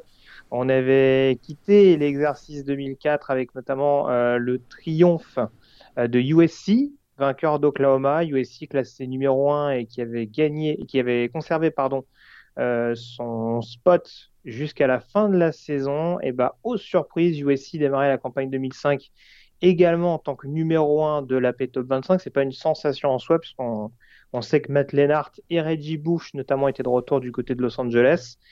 Par contre, il y a un nouveau numéro deux qui n'est plus Oklahoma, qui n'est plus U A, qui n'est plus L S U, pardon, mais qui est Texas. Et ça va être, mine de rien, un, deux formations, en tout cas un duel haletant qu'on va suivre tout au long de la saison et qui va aboutir en fin d'année. C'est, ouais, c'est voilà, une situation très rare, hein. Les deux équipes de pré-saison, euh, classées un et deux, vont d'abord être classées un et deux tout au long de l'année. et donc évidemment vont, euh, vont être sélectionnés par le B C S pour jouer la, la, la grande finale. Grande finale qui était donc organisée au Rose Bowl, on va en parler tout à l'heure, euh, mais effectivement là on a face à face peut-être, d'abord on peut dire hein, deux mille cinq c'est peut-être une des, des meilleures saisons de l'histoire du college football, ni plus ni moins, hein. Des matchs vraiment, beaucoup de matchs au scénario fou, il euh, y, y a vraiment y a des joueurs all-star, des joueurs ultra talentueux, une finale nationale sensationnelle, on va en parler tout de suite, mais vraiment une année deux mille cinq qui a été, d'ailleurs on dit, beaucoup disent que dans les médias deux mille cinq a, a, a, il y a eu un basculement entre, euh, dans, dans, le, dans le, le traitement médiatique du college football, c'était déjà très suivi, il y avait des gros contrats etc, mais cette saison deux mille cinq a fait devenir le college football comme le, le, le, deuxième, le, le deuxième sport le plus populaire derrière la N F L aux États-Unis, devant euh, à l'époque la NASCAR était, était très populaire, le baseball également. Donc vraiment une, une, une saison, euh, une saison euh, voilà, cruciale. Et effectivement, il y a cette opposition entre U S C et Texas tout au long de la saison. Deux attaques explosives hein, qui ont tourné à plus de cinquante points par match tout au long de la saison. Euh, U S C, c'est cinq cent quatre-vingts yards par match. Hein, vraiment une génération exceptionnelle du côté des Trojans. Euh, ils sont même d'ailleurs devenus la, la, la première équipe de l'histoire à terminer une saison avec un quarterback à plus de trois mille yards, Matt Leinart.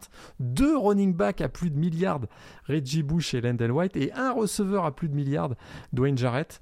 Euh, d'ailleurs, le duo aussi, Reggie Bush, Lendell White, a fini avec quatre-vingt-dix-neuf yards, quatre, pardon, quatre-vingt-dix-neuf touchdowns en carrière, mieux que le tandem euh, de légende Glenn Davis, Doug Blanchard. Pour ceux qui sont euh, vraiment férus d'histoire du college football, eh bien, c'était le duo de légende de Army à la fin, juste après la guerre, et euh, eh bien, ils ont fait mieux, c'est, c'est ces deux-là. Donc voilà, une génération phénoménale. Et du côté de Texas, Euh, d'ailleurs statistiquement c'est encore une meilleure attaque que celle des Trojans avec cinquante et un points par match. Une grosse victoire en début de saison à Ohio State, et ça a déclenché euh, littéralement la grosse saison des Longhorns avec Vince Young au poste de quarterback, avec euh, un duo de, de receveurs Lima Swede et Billy Pittman, qui, il y aura même Quan Cosby aussi euh, qui aurait fait une grosse, grosse saison. Et défensivement il y a, du, il y a aussi euh, des gros defensive backs avec des Cedric Griffin, Michael Huff. Donc voilà, vraiment deux équipes U S C Texas qui vont dominer la saison complètement, mais il va y avoir beaucoup beaucoup d'événements aussi euh, tout au long de cette saison deux mille cinq. Ouais, tout à fait. Alors, euh, en l'occurrence, moi, le point sur lequel je voulais accentuer, alors tu as parlé notamment de la belle victoire de Texas du côté de, d'Ohio State.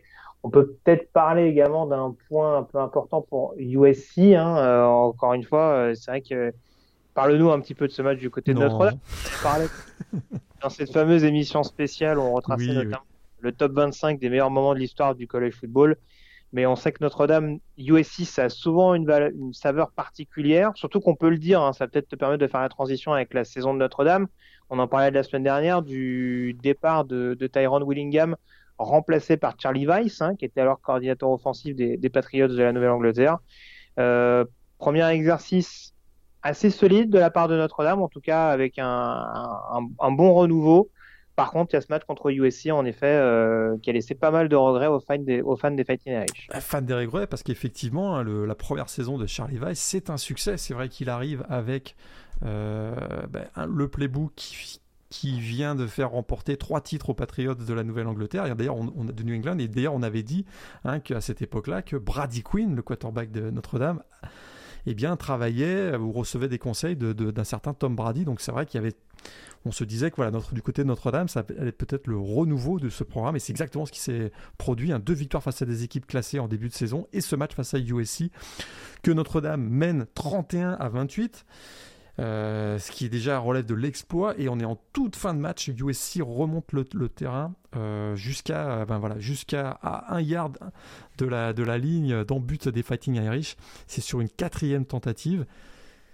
Grosse audace de Pete Carroll, parce que, si vous avez bien compris, trente et un à vingt-huit, il peut tenter un field goal pour envoyer le match en overtime. Non, il tente le coup à la course pour la gagne, et c'est cette fameuse euh, action, euh, puisque c'est un pari réussi, cette fameuse action qui est rentrée dans la légende du college football, ce qu'on appelle le Bush push, c'est-à-dire on donne le ballon à Reggie Bush et derrière Matt Leinart le pousse dans le dos jusque dans l'en-but pour le touchdown de la, de la victoire. Crève-cœur pour Notre-Dame, qui voyait euh, peut-être cette occasion de faire tomber une équipe de U S C qui n'avait pas perdu depuis euh, plus de deux ans. Et du coup, bah non, c'est la victoire de U S C, et ça va permettre aux Trojans de rester invaincus jusqu'au B C S Championship Game. Ouais, des regrets pour Notre-Dame, euh, sachant que leur deuxième défaite euh, hors bowl hein, de fin de saison, c'était contre Michigan State, déjà à domicile, en prolongation, ouais. pour perdre le mégaphone. Donc euh, voilà, c'est bon. C'est... On n'est pas passé loin de la fiche parfaite du côté de Notre-Dame, je pense qu'on exact, peut le dire. Tout à fait. Des regrets. Voilà, une... ça, ça aurait pu être un peu plus intéressant euh, en l'occurrence. D'ailleurs, soit dit en passant, il me semble avoir vu ça. deux mille cinq, c'est la première année de Brian Kelly en tant que head coach. Ah non, il était déjà là l'année dernière, pardon. Il était coach de Central Michigan. À oui, l'époque. Tout à fait. Pensez à la petite transition et on va voir déjà un petit renouveau pour Central Michigan. Je crois qu'en deux mille cinq, c'est le, le passage à une fiche positive pour essayer de s'installer parmi les principaux programmes de la M A C. Ça, c'est pour la petite euh, parenthèse. On parlait de Notre-Dame. Il y a une équipe également qui commence à, à se mettre en, en avant très, très sérieusement, Morgane. C'est West Virginia. Oui. Euh, dont on avait déjà parlé il y a quelques semaines de ça, avec notamment l'arrivée de, de Rich Rodriguez, hein, qui est là pour exact. Sa cinquième année déjà du côté de, de Morgantown. Sauf que là, West Virginia, ça va être euh, un des principaux candidats hein, dans cette Big East qui certes, certes a perdu des gros programmes euh, prestigieux comme Miami notamment il y a quelques saisons de ça, quelques mois de ça même. Euh, West Virginia en tout cas qui va être vraiment une équipe extrêmement problématique et qui va lutter jusqu'au bout dans la course au B C S, dans le sillage notamment d'un quarterback hyper prometteur. Euh, quarterback, c'est un bien grand mot. En tout oui, cas, ressource. En tout cas, bah, leur saison bascule le même week-end d'ailleurs que le, que le push-push entre euh, donc Notre-Dame et, et U S C, puisqu'ils battent euh, Louis, Louisville après trois prolongations, et c'est ce fameux match donc de Pat White, puisque c'est de ce quarterback dont tu parles, qui brillait surtout par ses courses que par ses passes. Mais d'ailleurs, le jeu au sol hein, de, de West Virginia était très spectaculaire. Il y avait aussi un autre running back, Darius Raymond, qui, je ne sais pas si vous vous souvenez de ce joueur, qui était aussi assez performant, notamment euh, qui, qui, dans la red zone adverse. Et effectivement, West Virginia qui va terminer la saison champion de Big East, avec un bilan de onze victoires, une défaite, si je me, si je me trompe pas, et qui, euh, et qui va même d'ailleurs aller gagner le Sugar Bowl face à Georgia trente-huit à trente-cinq. Ça c'est quand même euh, un, un bel exploit pour un programme effectivement qui était euh, déconsidéré en début de saison en tout cas. Tout à fait. Avant qu'on aborde peut-être un peu plus précisément la, la finale, juste un petit mot parce que concernant euh, Texas, euh, juste préciser euh, justement que dans leur belle saison il y avait un petit peu ce complexe d'infériorité avec Oklahoma hein, dans la conférence euh, Big douze. On sait qu'ils restaient sur cinq défaites de suite. Euh, notamment depuis la, la pleine arrivée de, de Bob Stoops, hein, ça perdait mmh. toujours depuis deux mille. Là, euh, le Red River Showdown, donc ça prend sa revanche du côté de Texas. Victoire donc face à Oklahoma et pas une petite victoire en l'occurrence, quarante-cinq à douze pour planter le décor. Alors certes en face, c'était une équipe d'Oklahoma qui n'était pas classée parce qu'en pleine reconstruction, offensivement oui. en tout cas. Mais c'est vrai que voilà, ça a aussi martelé un petit peu les esprits pour euh, pour faire entendre que, que Texas sera une équipe à surveiller de très très près. D'ailleurs, euh, d'ailleurs oui, Texas, Texas bat Oklahoma effectivement euh, sur un gros score, mais tu te souviens le score aussi en finale de, confé- finale de conférence de Big douze euh...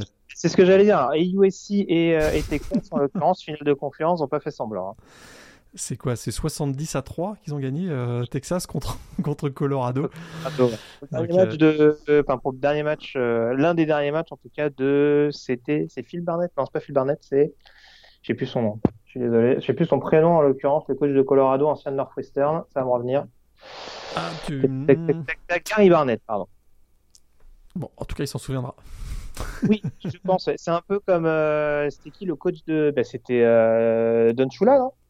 Qui avait terminé sur une raclée à Jacksonville avec les avec les Dolphins. J'ai un doute. Euh, tout à fait. C'était oui, oui, absolument. Il avait pris un. Oui, oui, c'était un. Et d'ailleurs, je c'était pas un. Mais il me semble que c'était pas un shootout d'ailleurs. Alors c'était ah attends, je vais arrêter de m'embrouiller. Ah attends, c'était on, on aime bien donner les informations complètes, ce sera bien de le faire. Alors c'était Don Shula ou c'était Jimmy Johnson qui prend tac tac tac tac tac. J'ai essayé de retrouver ça en l'occurrence, mais euh... tu voulais nous parler de Katrina aussi, je crois, Morgane. Ah oui, vingt-neuf août, hein, l'année deux mille cinq, c'est marqué par le, le passage de l'ouragan Katrina. Et cette année, donc, l'ouragan on le sait, a frappé plus particulièrement euh, la Nouvelle-Orléans et l'agglomération de la Nouvelle-Orléans. Donc euh, l'université Tulane n'a joué aucun match à domicile cette année-là, hein, onze matchs euh, sur la route. Ils ont dû déplacer même leur, entra- leur centre d'entraînement du côté de Louisiana Tech, qui a été euh, très généreux de les accueillir, et euh, L S U hein, et également euh, va, va jouer plusieurs matchs hein, loin de son, loin de son stade. Et il y aura notamment ce match face à, face à Arizona State, hein, qui devait avoir lieu au Tiger Stadium, qui finalement a été déplacé du côté donc, de, de l'Arizona, avec euh, bah, cette fameuse passe hein, de trente-neuf yards de Jamarcus Russell pour Early Doucet. Vous allez la voir sur, sur YouTube. Ça a été vraiment euh, voilà, une, euh, un moment fort aussi de la saison. Et euh, d'ailleurs, cette équipe hein, de, de L S U, qui était dirigée donc, par le quarterback Jamarcus Russell, qui a également marqué les esprits cette saison-là par, par sa générosité suite aux événements de Katrina, parce qu'il a accueilli de nombreuses personnes chez lui, et notamment, notamment d'ailleurs la légende du rock'n'roll Fats Domino, absolument, qui a été euh, recueilli et accueilli chez, euh, chez Jamarcus Russell en Je deux mille cinq. Ne connais que lui. Et les mauvaises langues diront qu'il a continué d'être généreux en N F L. Oui, ce sont des mauvaises langues, effectivement. euh, quitte à dire des choses un peu utiles, euh, donc mea culpa, je m'en excuse auprès de Don Shula. Donc c'était bien Jimmy Johnson, le head coach de Miami, c'était bien les Dolphins en l'occurrence. C'était, c'était en quatre-vingt-dix-neuf, et euh, c'était le dernier match aussi de Dan Marino en N F L, pour une raclée du côté de Jacksonville en finale de, en demi-finale de conférence A F C, défaite soixante-deux à sept. Ah, oui, tout à fait. Et en fait, je... Ouais. J'ai confondu avec le dernier match de Miami à l'Orange Bowl, tu te souviens aussi, ça avait été, ça avait été un massacre. Les, des, pas des Dolphins, mais des Hurricanes. Le, le dernier match à l'Orange Bowl, je pense que c'est une défaite trente à zéro ou un truc comme ça. Ah, c'est pas impossible. Bah, on s'est marqué les anniversaires du côté de la ouais. Floride, c'est, c'est important. Est-ce que tu veux nous dire un mot justement sur cette finale Texas-U S A? Ah, bah là, c'est, le, c'est peut-être la plus grande finale hein, de, euh, de l'histoire des playoffs B C S entre Texas donc, et, et, et U S C. Alors, U S C reste sur une série de trente-quatre victoires consécutives au moment du, du coup d'envoi. Hein. C'est la quatrième plus longue série de victoires de l'histoire, euh, à treize victoires du record d'Oklahoma, quarante-sept donc. Euh, Texas est invaincu, U S C est invaincu. C'est quand même Pete Carroll contre Mac Brown. C'est deux S-Man Trophy du côté de U S C, parce qu'on va en parler dans quelques secondes, mais Reggie Bush a gagné le S-Man. Euh, voilà, et le match démarre avec un touchdown assez rapide de Landon White donc pour, pour, pour U S C. Il y a un fumble ensuite de Reggie Bush sur une passe latérale complètement inattendue. Texas enchaîne seize points consécutifs. Quatrième quart-temps, euh, U S C semble se rapprocher finalement du titre, hein, avec, après des touchdowns de Reggie Bush et de Dwayne Jarrett. On en est à trente-huit à vingt-six. U S C est en contrôle, mais euh, Vince Young est absolument inarrêtable dans le quatrième quart-temps. Il terminera d'ailleurs le match avec dix-neuf courses, deux cents yards, deux T D. Euh, il va d'abord réussir un touchdown de dix-sept yards pour amener le score à trente-huit à trente-trois, et en toute fin de match donc euh, Pete Carroll ne veut surtout pas rendre le ballon à Vince Young, hein, le, le coach de U S C ne veut pas rendre le ballon à Vince Young. Il tente une quatrième tentative, Landell White est stoppé, Texas Ball, le dernier drive dans la légende avec ce, ce, ce, ce, ce touchdown sur une magnifique improvisation de Vince Young sur, un quatrième, sur une quatrième tentative et cinq. Et euh, il va finir finalement ça, le, ce, ce drive par une course sur la droite pour donner le, la victoire quarante et un à trente-huit à Texas face à U S C. Vraiment une fin de match euh, et même un match de manière générale assez ultra spectaculaire. Allez voir ça si vous n'avez jamais vu ce match entre Texas et U S C au Rose Bowl, donc vraiment considéré comme peut-être la plus grande finale de, de l'histoire du college football.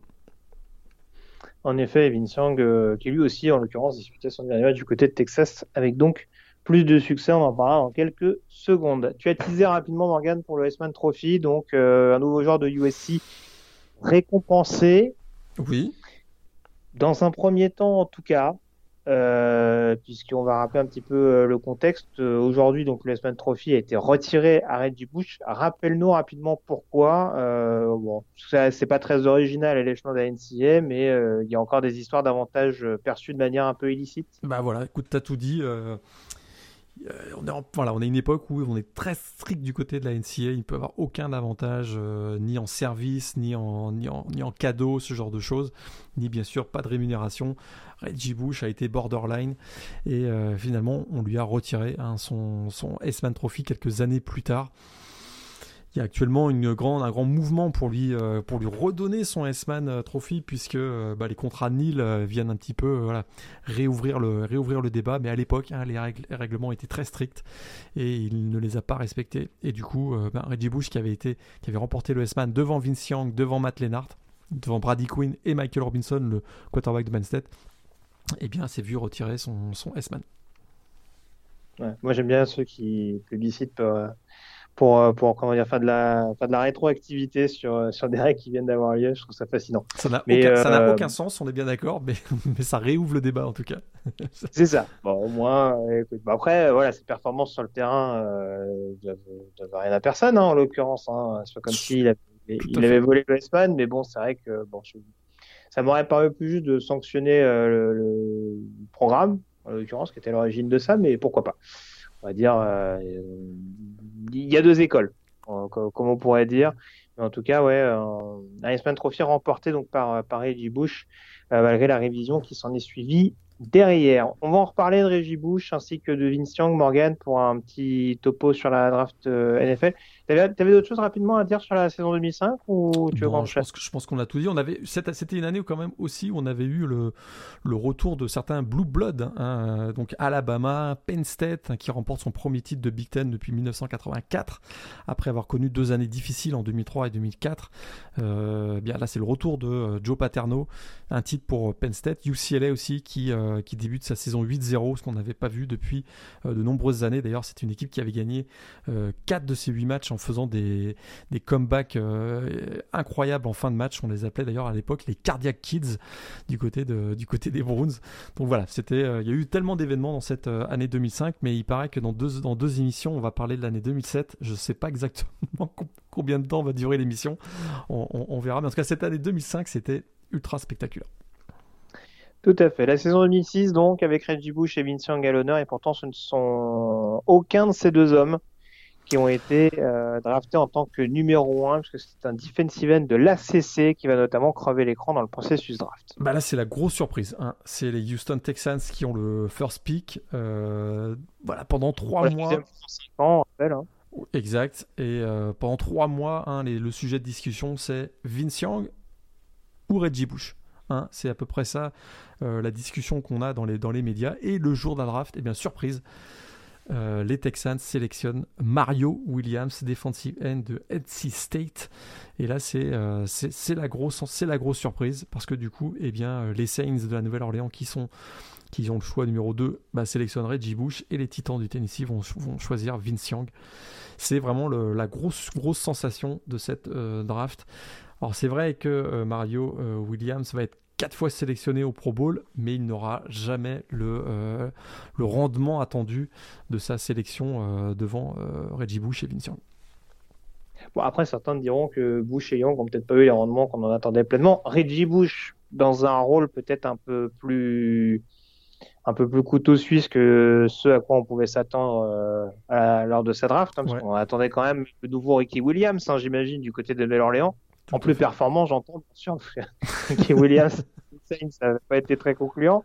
Mais en tout cas, voilà, c'était vraiment le nouveau running back glamour euh, qui était censé prendre la suite de Juice, de Juice McAllister. Ça a été un excellent complément de McAllister dans l'optique du Super Bowl remporté par les Saints en deux mille neuf. Oui, c'est ça. En deux mille neuf. Mais en l'occurrence, oui, c'est sûr qu'après, euh, voilà, petit pépin physique aussi qui l'ont amené à, à partir après du côté de Miami. Mais euh, ouais, c'est sûr que c'est un, c'est un top trois euh, qui est très sexy sur le papier, mais dont on se dit euh, après coup que ça aurait pu en tout cas être un peu plus, être un peu plus séduisant. Après Vince Young, euh, voilà, il y a, il y a ce côté en effet où peut-être dans le domaine aérien, il était peut-être plus limité que que ce qu'on, ouais. que ce à quoi on pouvait s'en attendre. Tout à fait. Euh, d'ailleurs, le deuxième quarterback de cette classe. Alors attends, parce que du coup, il y a des voilà, quarterbacks allez. dans le premier. Trois quarterbacks au premier tour, euh, trois quarterbacks dans le top onze. Et alors, si tu rigoles, c'est qu'en l'occurrence, euh, voilà, il, c'est cocasse. Le premier, donc, drafté numéro dix par les Cardinals, c'est Matt Leinart en provenance de U S C. À l'époque, et il y a... le deuxième. À l'époque, il n'y a pas scandale, parce qu'il sort, d'un, il sort de deux superbes saisons, dont une qui a été conclue par un S-Man Trophy. Donc, euh... si je peux me permettre, je ne sais même pas si dans le processus draft, j'aurais peut-être pas été plus enclin à aller partir sur Matt Leinart que sur Vince Young. sur, sur ce qui est montré euh, en college football, en tout cas, euh, voilà, Vince Young, il y a, il y a en effet cette capacité à aller chercher des first down et, et à être clutch comme il l'a été en finale nationale. Mais Matt Leinart ne l'a-t-il pas été quelques mois plus tôt? Donc euh, voilà, ça, on, on peut se poser la question en effet, et ouais, ça va être un peu plus décevant. Le troisième quarterback, c'est Jay Cutler, quarterback de Vanderbilt, sélectionné en onzième position par les Broncos. Qui, qui aura pas fait une carrière non plus catastrophique, hein. On... Je sais pas ce qu'on veut dire, c'est le meilleur des trois. Hein. Euh, bah, sur la carrière, c'est le meilleur des trois, indiscutablement. Oui. Puis derrière, euh, derrière, au niveau des quarterbacks, il n'y a, a, a, a plus rien. On parle de, on parle de Kellen Clemens, euh, on parle de Tarvaris Jackson, Charlie Whitehurst, Brody Croy, enfin que des joueurs qui ont eu des, des au mieux des postes de backup, mais plus sûrement des, des places euh, de Q B trois, voire sur la practice squad. Donc, euh, donc clairement, euh, Jay Cutler, c'est le meilleur de, c'est le meilleur quarterback de, de, de cette promo deux mille six. Ça laisse rêveur. Hein. Ça laisse rêveur, absolument. Euh, malgré tout, écoute, cette, cette draft, notamment le premier tour, n'a pas été si euh, n'a pas été si, rigule, si, si ridicule. Si je ne me trompe pas, il y a seize joueurs sélec- qui ont été sélectionnés au Pro Bowl, euh, des défenseurs intéressants no- notamment, mais c'est vrai qu'au poste, euh, il y avait Vernon Davis aussi quand même, au poste de tight end, euh, donc, euh, par les forty-niners, mais, mais euh, effectivement, ça n'a pas été une, une très très grosse draft pour les, pour les quarterbacks. Non, non, très clairement. Je suis en train de regarder rapidement. Il y avait des noms intéressants. Alors, c'est vrai que running back, on retient beaucoup Reggie Bush. Euh, derrière, il y a un Lawrence Maroney, euh, le running back de Minnesota, qui est drafté par les Pats, qui dispute d'ailleurs, je crois, le Super Bowl quarante-deux face aux Giants, mm-hmm. et qui était à la clé euh, de mémoire. Mm-hmm. Euh, c'était pas un mauvais coureur, mais peut-être pas un, un coureur, euh, on va dire, régulier, en tout cas avec un porté de ballon euh, suffisamment important. Euh, D'Angelo Williams, quand même, fin de premier tour, euh, le, le coureur de Memphis, euh, sélectionné par les Panthers. Ouais. Il joue un Super Bowl d'ailleurs avec les Panthers euh, de mémoire, donc euh, qui était encore là face à Denver. J'ai un doute, hein. Je vais pas dire de bêtises. Jonathan Stewart, je suis sûr. D'Angelo Williams, j'ai un petit doute. Euh, et derrière, c'était quel nom que j'avais vu? Maurice Jones-Drew, deuxième tour, joueur de U C F, drafté par les Jaguars. Super duo avec Fred Taylor. Alors, euh, pour ceux qui aimaient les duos, on était servis, hein, parce que euh, en l'occurrence, entre entre Jones-Drew qui rejoint Taylor et Reggie Bush qui rejoint Juice Mac- McAllister, on arrive dans cette euh, dans cette période où voilà, on aime bien les les, les comités euh, assez chargés. On est d'ailleurs deux ans avant le le, le trio de coureurs qui va permettre justement d'aller chercher le Super Bowl. Donc euh, voilà, le, le comité commence à avoir son son importance au niveau de la ligue. Après, oui, tu le disais, des noms assez, assez sympathiques. Euh, Aloti Ngata, euh, defensive tackle d'Oregon, qui est sélectionné par les Ravens. Des, euh, Devin Hester, Devin Hester, joueur ultra spectaculaire de Miami, qui a brillé notamment sur retour de coup de pied du côté des, des Bears de Chicago. Et, euh, Alors, on rappelle, on rappelle hein, Devin Hester qui a commencé comme cornerback. Et qui a fini receveur. Des... Voilà, qui a fini receveur après euh, pour le reste de sa carrière. Mm-hmm. Bon, c'est... Voilà, c'est... Mais qui restera, bien entendu, comme euh, peut-être, euh, sans doute, le meilleur returner de... de tous les temps, à l'heure où on se parle en tout cas. Ah oui. Et euh, voilà, du coup, j'ai pas par... au niveau running back, j'ai pas parlé de Joseph Adai hein, quand même, hein, oui, running back des L S U, ouais, euh, Colts, qui va aussi qui, qui va aussi contribuer notamment au Super Bowl euh, remporté par les Colts l'année qui suit d'ailleurs, mm-hmm, euh, euh, face aux Bears de Chicago, les Bears emmenés par Devin Hester avec notamment ce kick-off return inscrit dès le coup d'envoi. D'ailleurs, je crois qu'on a dit. Ouais, il y a cette année-là, il y a Stefan Gostkowski, donc le kicker de Memphis, qui, a, qui fera quand même une énorme carrière du côté des Patriots. Et je me demande si c'est pas cette année-là où euh, je recherche en même temps, où il y a un joueur qui, qui a été drafté, qui joue encore, euh, le kicker des Packers, Crosby. Je me demande s'il n'est pas drafté cette année-là. Ah non, je me trompe. Il me semblait l'avoir vu. Ok, j'ai dit une non. bêtise. J'ai contre, dit une bêtise. Contre, par contre, ouais, j'ai oublié des noms, mais euh, Brandon Marshall, quatrième tour quand même de U C F, qui atterrit aux Broncos. Les Broncos d'ailleurs, qui au quatrième tour vont chercher et Brandon Marshall, receveur de U C F, et Elvis Dumerville, pass rusher de Louisville. Pas mal. Ouais. Pas de, mal. Pas de mal. Ouais. Par des, des Broncos. Encore une fois, après, on peut taquiner un peu sur Jay Cutler, mais euh, qui était un solide titulaire malgré tout euh, lors de ses premières années euh, dans l'équipe de, de Mike Shanahan. Donc, euh, ouais, ça a permis notamment à, à Denver d'avoir été une équipe assez compétitive dans la, dans la conférence américaine. Tout à fait. Très clairement. Voilà ce qu'on pouvait dire en tout cas sur cette draft deux mille six. On peut dès à présent s'intéresser à la suite et à la fin de cette émission avec notamment la sixième semaine de saison régulière.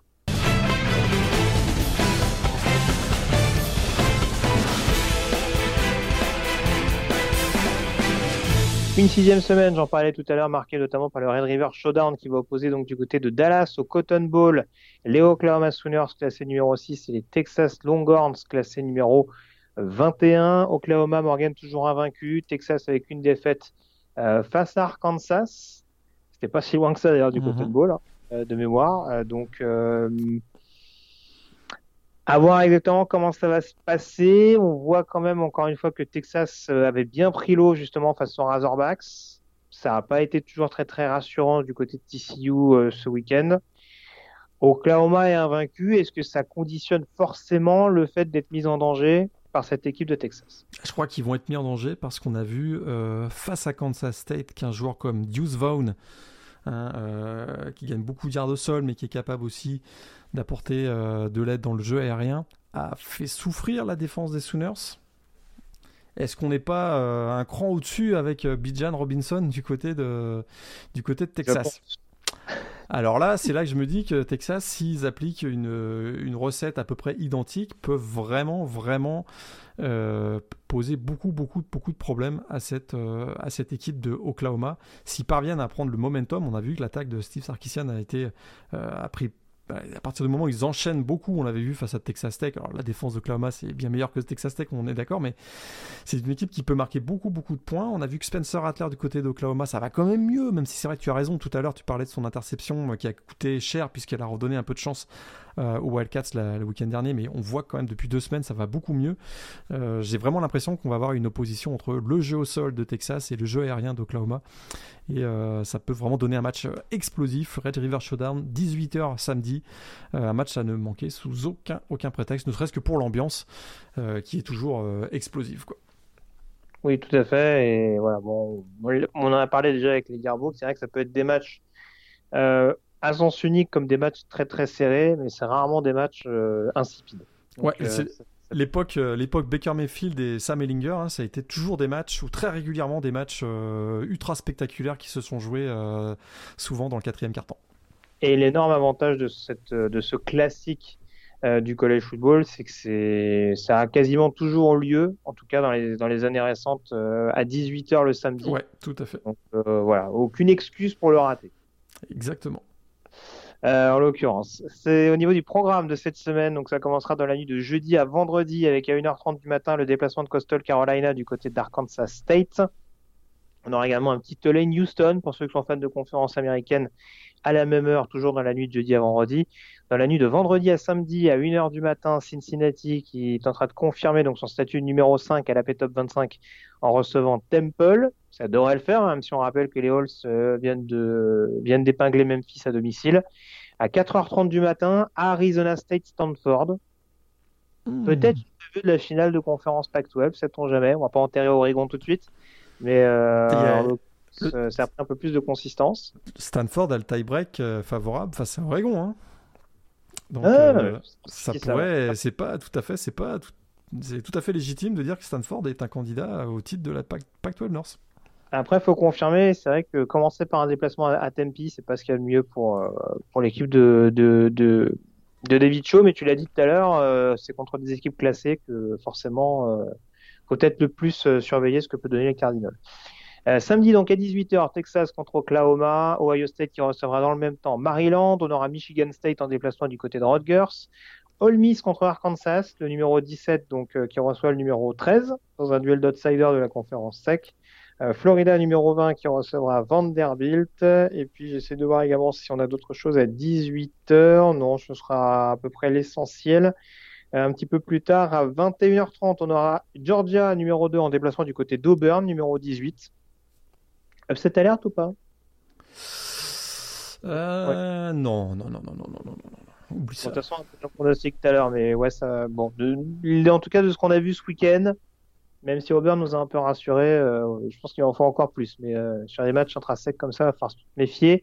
vingt et une heures trente, toujours, le, dix, le numéro dix, B Y U qui reçoit Boise State, le numéro dix-neuf, Wake Forest en déplacement du côté de Syracuse, et le numéro vingt-quatre, S M U, euh, qui rendra visite à Navy. On a également un petit North Carolina, Florida State, pour ceux que ça intéresse, mmh. également toujours à vingt et une heures trente. À vingt-deux heures, j'en ai pas parlé, mais celui-là il est énorme. le numéro trois Iowa qui affronte le numéro quatre Penn State. Là, je parlais de preview potentiel de finale de conférence. Je pense qu'on en aura une belle du côté de la, d'Iowa City. Ouais, il ne devrait peut-être pas y avoir beaucoup de points dans ce match, hein. Préparez-vous. euh, c'est, c'est, ça, ça peut ne pas dépasser les quarante points combinés à, à eux deux. Hein, donc, euh, bon. Tout à fait. Toujours dans la Big Ten à une heure trente du matin, euh, Michigan numéro neuf qui sera en déplacement du côté de Nebraska. Euh, match très intriguant également à une heure trente avec le numéro quatorze Notre-Dame qui rend visite à Virginia Tech. Upset ouais. Alerte, hein, moi j'ai envie. Oui. Oui, ouais, oui. Oui, bon, d'accord, très bien. Le numéro seize Kentucky, toujours à une heure trente, qui recevra L S U. Il n'y a pas longtemps, je t'aurais dit upset alerte, mais là, je suis pas sûr que l'upset alerte il soit dans le, dans le sens qu'on pense. Le favori n'est sans doute pas Louisiana State. En tout cas, de voir ces dernières semaines. Exact. Euh, le numéro un Alabama à deux heures du matin qui rendra visite à Texas A and M. Euh, bah, le soufflet c'est... est un peu tombé. Bah, ça devait être le big game de cette euh, sixième semaine, puis ça ne l'est pas du tout. On a même peur pour Texas A and M dans ce match, étant donné euh, bah, leur incapacité à gagner des yards en attaque, tout simplement, et ça risque de tourner assez vite en faveur de Alabama. Et A and M qui est sorti du top vingt-cinq, tout comme Clemson d'ailleurs exact. De manière assez. Hein, Clemson qui a gagné mais qui sort du top vingt-cinq au profit par exemple de San Diego State. Je t'avoue ouais. que ça m'a un peu ça m'a un peu fatigué, mais bon le, c'est vrai que le contenu est pas fou, accordons-nous là-dessus euh, en l'occurrence. Donc Alabama en déplacement à A and M à deux heures du matin. À la même heure il y aura U S C contre Utah, hein, dans la Pac twelve After Dark. Mm-hmm. Et puis à trois heures du matin justement le numéro vingt-cinq San Diego State qui recevra New Mexico. euh, euh... le Bandwagon qui est un peu de travers en ce moment, hein. Ouais, un petit peu, ouais. Bah écoute, on fait ce qu'on peut, mon ami. Mais attends, t'as, t'as, t'as oublié le meilleur match de la semaine. À vingt et une heures trente en France. À le... vingt et une heures trente ah, en oui. France. Le, t- le, t- ouais. le Toilet Bowl entre UMass et UConn, monsieur. zéro six contre zéro cinq. Et, et, et écoute, on s'était beaucoup moqué du match UConn-Vanderbilt du week-end dernier. Et ça a été un... un match spectaculaire, neuf cents yards au total dans ce match. Ouais. Je te dis, UMass UConn, s'il peut y avoir le match what the fuck par expérience, par, par excellence, pardon, et euh, à surveiller, vingt et une heures trente entre UMass et UConn, le fameux Toilet Bowl, on en a un chaque année. Et bien, c'est ce week-end. Et j'en ai pas parlé tout à l'heure parce qu'avec les, avec les contraintes techniques du jour et, euh, et les nombreux sujets, je me suis dit, bon, il y a, y, a y a des choses mieux à dire. Mais alors, Vanderbilt qui bat Colorado State et UConn à domicile à l'arrache. Fabuleux. Les, le calendrier intrinsèque il va faire mal au Commodore. Hein. Il va défoncer un peu. Hein. Ouais. Ben, Arkansas prend trente-sept zéro à Georgia. Tu vends Vanderbilt. Attends, ils les ont pas joués encore. Ah, non, j'ai, j'ai, j'ai... Voilà, je, je m'en rappellerai, je pense. Mais euh, attends, tac, tac, tac. Ah si, ils les ont joués. Je suis bête. Il y a eu soixante-deux zéro. soixante-deux zéro pour euh, Georgia Vanderbilt, ouais. Mais il y a... Ouais, écoute, euh, ouais, écoute. écoute. Ah bah, il, il, il, il joue Florida, je crois. Bah, Florida, ils peuvent en prendre une cinquantaine, je pense. Mais bon. Euh, allez, les pronostics, du coup, pour euh, cette semaine, on va commencer, du coup, dans le dur. Texas-Oklahoma. Texas. J'ai bien envie que ce soit Texas. J'ai, bien... j'ai, j'ai l'impression que cette Big douze va nous réserver beaucoup de surprises. Exact. Et euh, je me dis, euh, voilà, l'année dernière, c'était pas passé si loin que ça non plus. On se rappelle dans une période où Oklahoma était en plein doute. Euh, sans cette intersection de Trey Brown, il y aurait peut-être eu un peu plus de doute dans les têtes des Sooners. Là, euh, ouais, je suis curieux de voir ce que va donner le run stop contre contre Bijan Robinson en l'occurrence, mais euh, ça peut ça peut en tout cas nous, nous bouleverser un petit peu toute la hiérarchie de la conférence qui peut nous offrir une deuxième partie de saison absolument passionnante. Donc Texas de mon côté également. Ole Miss Arkansas. Euh... J'y vais avec Ole Miss. Ben moi j'y vais avec Arkansas. Très bien. Bon, écoute. L'attaque contre la défense, hein, si on veut résumer grossièrement. C'est exactement euh... ça et euh, et ouais. Arkansas ce, ce week-end. On a vu que Brian Robinson s'est fait plaisir ce week-end euh, avec le nombre de running qui sont capables de sortir Arkansas, notamment Raheem Sanders que j'aime de plus en plus. Euh, entre autres, entre va falloir, autres, ouais. va falloir... Oui, oui, c'est pas le seul, c'est sûr. Mais euh, ouais, je dirais quand même Ole Miss en l'occurrence. Auburn contre Georgia. Donc si je te rejoins, tu bon, vas sur Georgia. Georgia, ouais. Tout à fait. Grosse rivalité d'ailleurs, hein, on rappelle. Hein. Donc c'est un gros gros rivalry game. Euh, ça peut jouer, euh, ça peut ça peut euh, réduire l'écart a priori entre les deux équipes, mais je vois quand même Georgia. Oui, on se rappelle notamment Auburn Georgia avec ce, ah, bah ouais. deux, ce ballon doublement euh, défendu par des cornerbacks de Georgia pour atterrir dans les mains de, comment il s'appelait, Ricardo Lewis. Ricardo Lewis, donc ce fameux Miracles on the Plains qui avait été joué une semaine avant le, le Kick Six. Ouais. Tout à fait. Oui, dans la folle saison deux mille treize des, des Titans, en l'occurrence. Euh, match numéro quatre, juste pour la déconne, et A and M Alabama. Hop, cette alerte ou pas. Ok. Euh, non, Alabama. Alabama pour moi aussi. Et match numéro cinq, plus sérieusement, Iowa contre Penn State. Ah, je... Il est dur celui-là. Ah, il est dur celui-là. Il est dur celui-là. Euh... Iowa à domicile. Iowa à domicile, mais ça va être un match ultra défensif, mais spectaculaire quand même. Mais Iowa à domicile. Ah, c'est compliqué, hein, mais euh... j'ai bien envie de croire en Penn State quand même. Mmh. Iowa, ils m'ont... Enfin, d'ailleurs, Goodson, ils sort encore un gros match encore du côté de Maryland. Hein. Mais alors, franchement, Penn State, je trouve que défensivement, c'est, c'est costaud et... Euh... Ça joue beaucoup mmh. sur le tight end du côté d'Iowa, donc euh, je pense qu'ils ont largement moyen de le couvrir. J'irai sur Penn State. Je, ah. je, vois, bien, je vois bien une petite surprise. Enfin, une petite surprise. Tout est relatif, c'est le trois contre le quatre. Hein. Mais euh, ouais, je vois bien Penn State éventuellement, mais euh, ça va être un match, ça va être un match extrêmement serré à n'en pas douter.